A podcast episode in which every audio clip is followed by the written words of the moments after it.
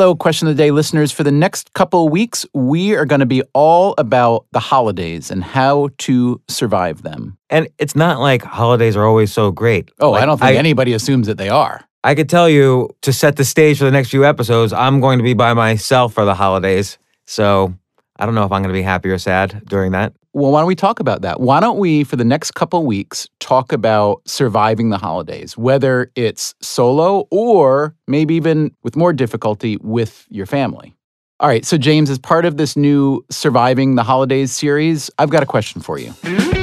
Now, before we get to the question of the day, are there any. Assuming we do get to it. Apparently, we sometimes talk a long time and never actually get to the question. Right. So my my pseudo question, my pre question is: Are there any holidays that are actually legitimate? The, the, Uni- the United Like States. Independence Day, Well, well, July 4th? Yeah, like mean? like the United the United States didn't become independent on July Fourth. Uh, the United States didn't come independent.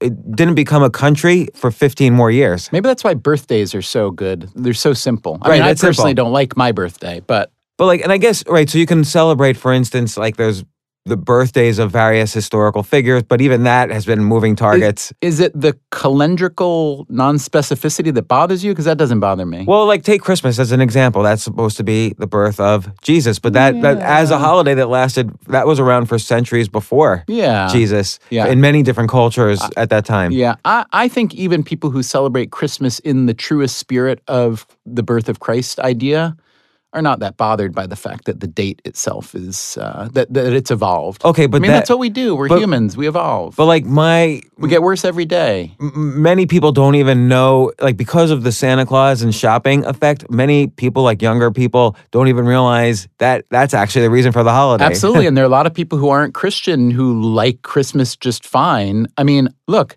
I, I think an interesting parallel, it's a broader parallel, is that, you know, what is the oldest source of law for human civilization? uh Hammurabi's code, Right. Maybe Hammurabi and then which the by te- the way was 1776 BC. Is that true? Yeah. No. Go- Google it.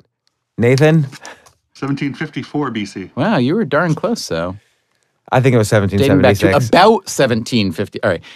Okay, so Code of Hammurabi, I guess, is probably Oh, technically. okay, I'm gonna do one proposition though. Just tell me what you think, yes or no. Shouldn't the first day of the year be September 1st and not January 1st? January 1st seems arbitrary, whereas September 1st, there's like re- I can give you reasons why that should be the first day of the year.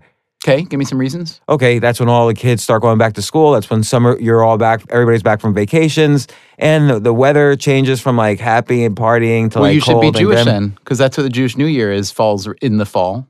It, Oh, it shifts. Maybe that's why I am Jewish. I Maybe that's why you are Jewish. but here's my bigger parallel. Let's say Code of Hammurabi, let's say, is the foundational one, but then the Ten Commandments became kind of the one that everybody. Okay, about right? 1500 BC. Right. But here's what's interesting to me is, first of all, most people in America think they know the Ten Commandments, but don't.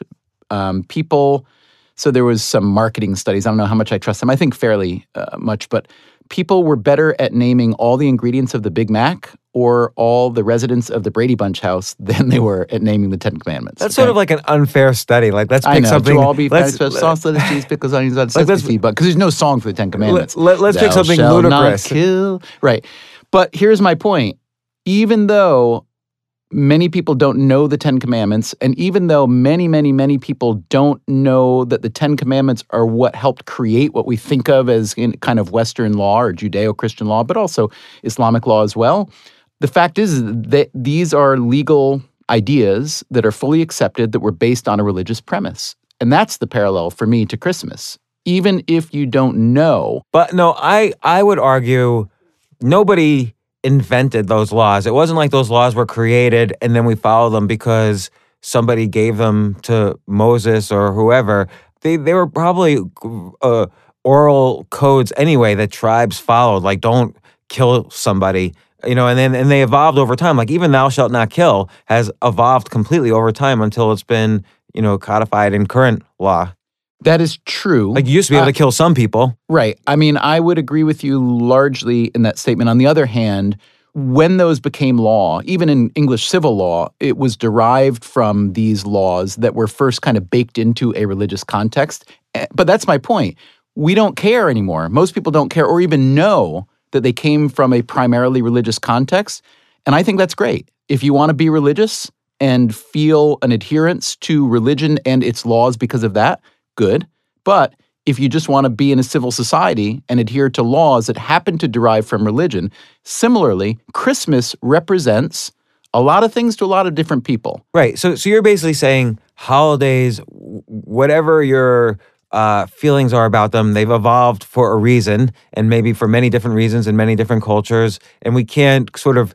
You're kind of criticizing criticizing them like maybe it's just a natural thing that we have a bunch of holidays during the year and yes we're going some people will ascribe different meanings to them but hey we need uh, time for all the family to get together and eat together once a year and or have a tree or whatever Yeah, I, I guess I would agree that I'm criticizing the criticizing a little bit. That said, I when people say that they hate the blank of blank holiday, they hate the commercialization of Christmas. They hate that Christmas has become, for America and for a lot of other countries, basically the kind of fulcrum of annual capitalism. I totally get that. And I personally agree to a large degree with that. But that doesn't change the fact that, look, I don't think you can be in favor of some ways that human civilization and tribes and communities, et cetera, evolve and necessarily dismiss the ones you don't like. I think Right, at a no, certain point you have to that. say, you know what, people, you know, civilization is a living, breathing thing, and everybody is free to seek out their preferences and their groups and so on. But um, I, I understand the frustration that people feel with not liking the way that a holiday or their holiday is celebrated. But I also think, like, you know what? It's not really hurting you individually. We'll dig even deeper into this question of the day right after this.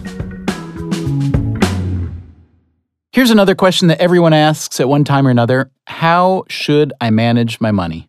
Whether you're a multi million dollar investor or just starting out, the answer is Betterment.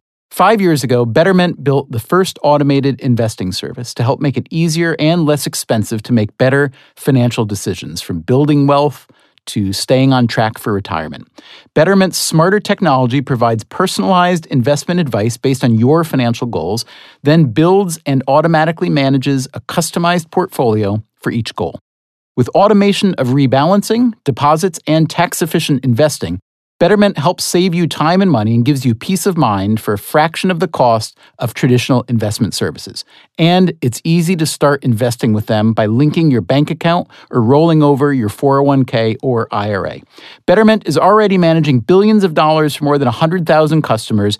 Don't you want to be a smarter investor? Sign up today on your computer or smartphone and get up to six months of free automated investing. Get the offer and full terms and conditions at betterment.com slash question. Betterment, investing made better. Sign up today at betterment.com slash question. I'm not against, by the way, the commercialization of Christmas. Like that's how Oh, you're not? That's how the retail U.S. economy exists. Like See, uh, we disagree on everything today. so- some huge portion of retail sales come during those few weeks so, uh, for for the year. So the economy would basically collapse right, right, now so let's without Christmas. let's talk about okay. So here, this gets to the question that I actually wanted to ask today. It took a while, but this is the question, which is Ah, which. What was that sound? ah. Oh, is that your like kind special of- effects sound? Yeah, it's like your Moses, choir of angels. Moses coming down from the mountain. oh, beautiful. Okay, so the question is, how do you give a good holiday gift? How do you, James Altucher, give a good holiday gift, or what would you consider would comprise a good holiday gift? For me, um, not not gifts for Giving me, but or gi- receiving? But when when I give, I know usually what the person's kind of interests are, and I try to find like a really odd collectible um, Mm. related to that interest and give that as a gift. So I would say that you are on a very high level of gift giving because that would be my answer, which I, is I think a lot about gift giving. Yes. I know you gave me one of my favorite gifts ever. You know what it was? Not that you've given Um, I me give- so many. I've given you a gift. Yeah. what was it? You brought me a backgammon set. Oh yeah, and we've been using it ever since. And we've been using it, oh, although oh, we just gave it away. We just gifted it actually. We did gift to it. a waitress in a diner. Don't tell your wife. No, she. My wife was there that Don't day. tell my mean, don't- Okay, I won't tell you. But uh, it's true. So, do you want to tell that story? That was nice. that she was really into backgammon. This waitress. Yeah, and she was, and, and then we had a sense that she was missing her home country where backgammon was very popular. She's. Turkish, I think. She was. Turkish, yeah, I think Turkish. or Greek. Um, We were at the Pain Quotidien, which is the first time we'd the been there. infamous one. Since the first time we've been there since we found a mouse in the salad. Right, not in our salad, but we uh, Next, next table next door. the table next door. We may have talked about that mouse in the salad before, and you and I bravely. It took us five years, but we finally went back to that Pain Quotidien. We had a meal, lovely, no mice. Awesome. We met the waitress, and then the next time we went there, which was a couple days later, I guess, uh, we gave her the backgammon set. That's exactly right. Well, she seemed really homesick when she saw us playing backgammon because, as she explained, she's from Turkey. She played a lot there.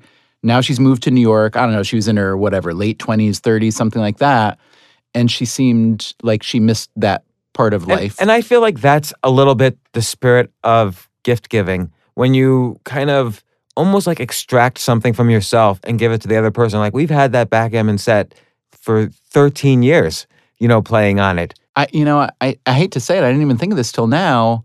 I'd kind of forgotten then that you gave that to me. So what I did is I bought a new set, and I was going to give her the new set. And then we opened up the new set. And we are like, "Whoa, this new set is a nice new set. We should off." So we offered her the option. We said, "Would you like this brand new one, or would you like this one that we've put 13 years of our blood, sweat, and tears into?"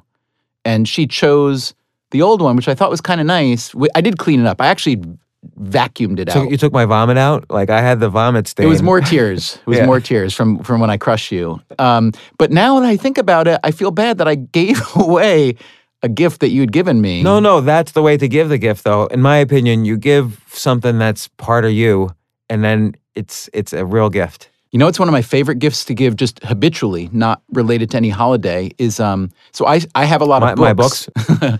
I do have two copies of one of your books on my shelf. I saw this just the other day. Give them away. I'll, I'll get well, you new ones. what I do is this. I know you gave away almost all your books, but I have a lot of books. I have a lot of books at home and I have a lot of books in my office, and I love them. I love having books around.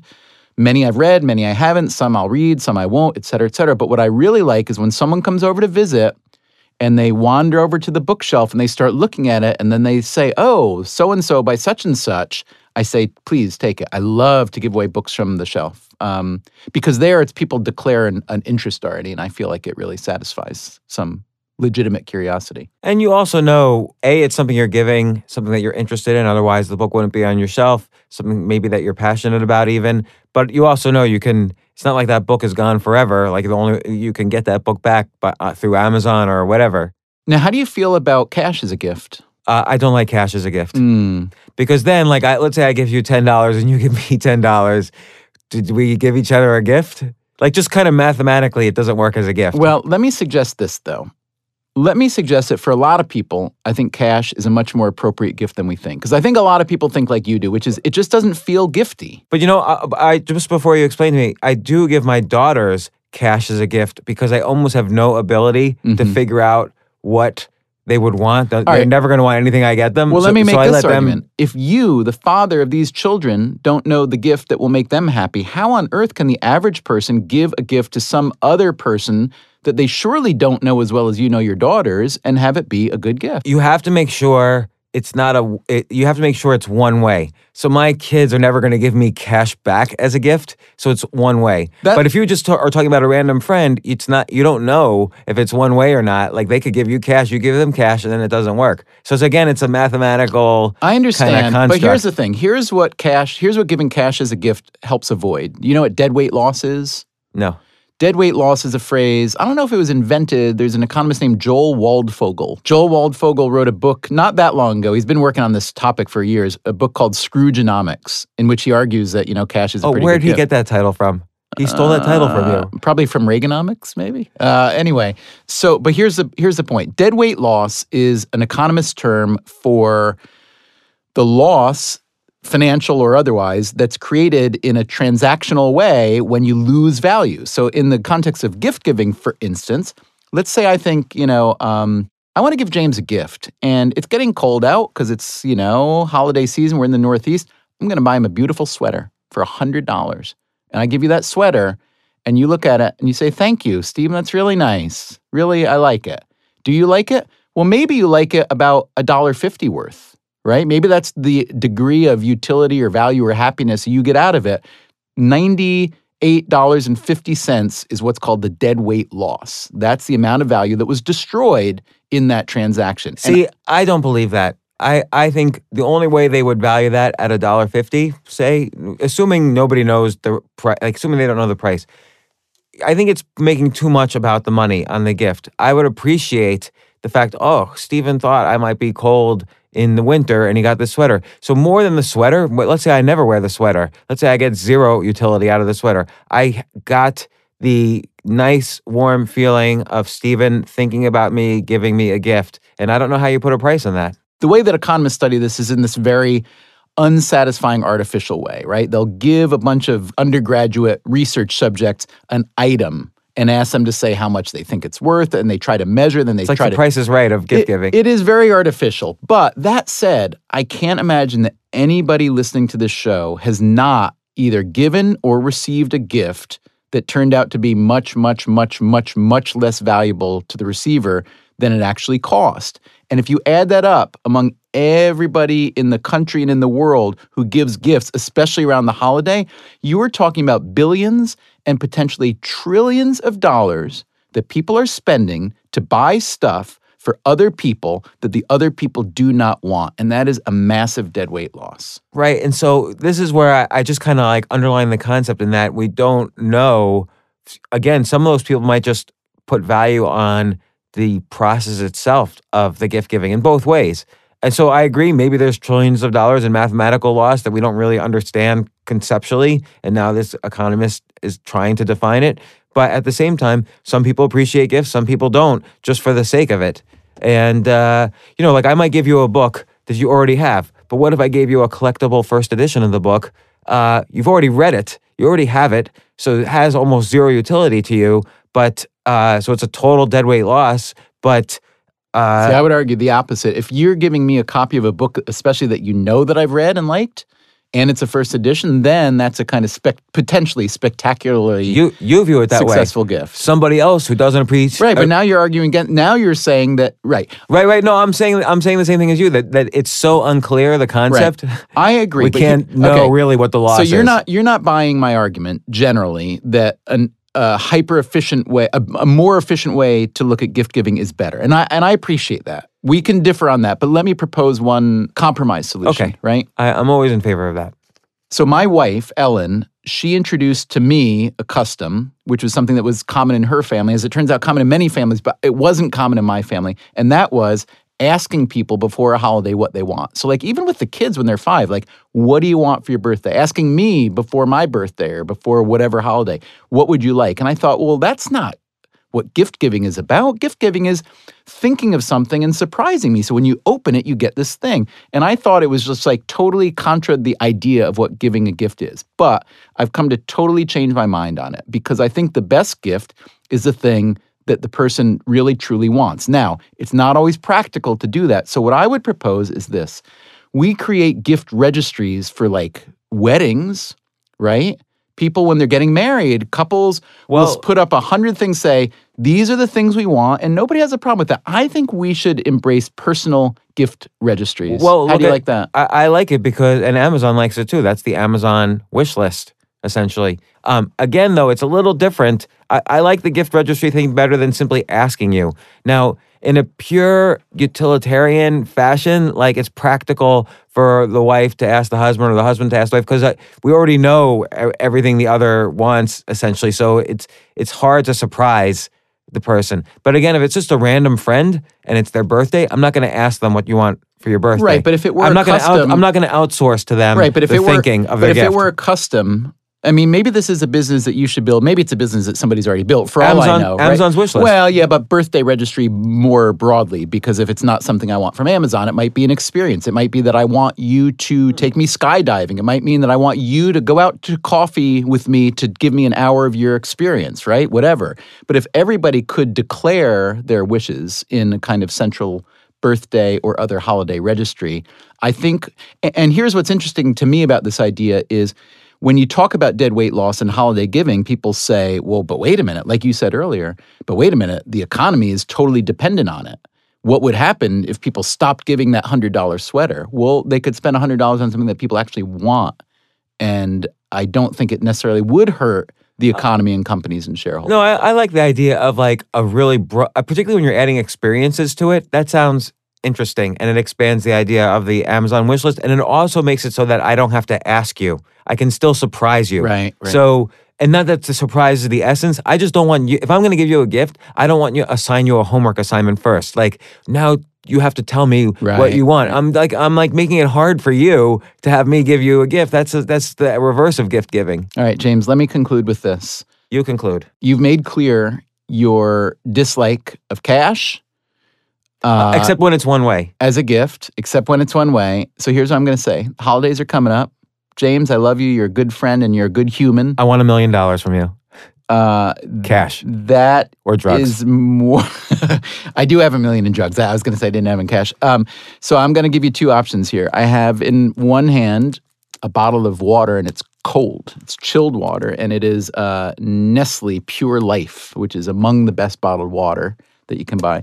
And on the other hand, a crisp $20 bill. So I'm going to give you the choice. Would you like the bottle of Nestle Pure Life water, who's not a sponsor, by the way, I should say, or the $20 bill from the United States Federal Reserve, which is also, I should say, not a sponsor? well, clearly you've been researching my interests, so I do choose the twenty dollar bill.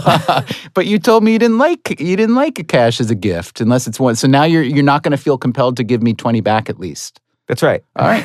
There you go. Enjoy. Don't spend it all in one place, James. Le Pain Quotidien on me.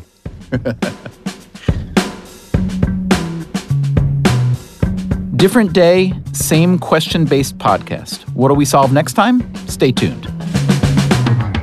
Thanks again to Betterment for sponsoring today's episode. Betterment has revolutionized investing, making it easier, more straightforward, and less expensive to be a smarter investor. Get personalized advice and investment management for a fraction of the cost of traditional investment services and join over 100,000 customers who are already investing with Betterment.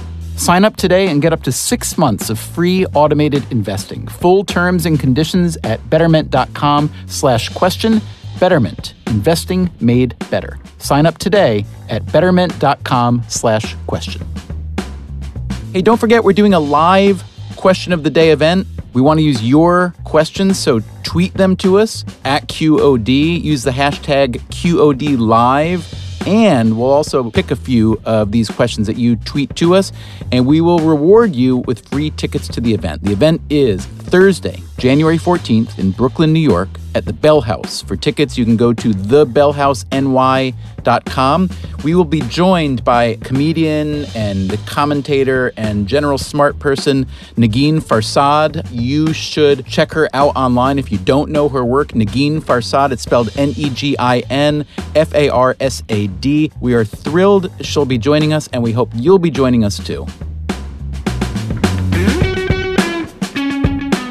Here's a peek at what we have in store for you next time on Question of the Day.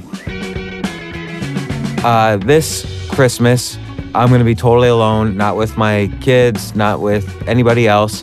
And uh, what are some tips for spending Christmas solo? I don't think I've ever had a solo Christmas before in my life.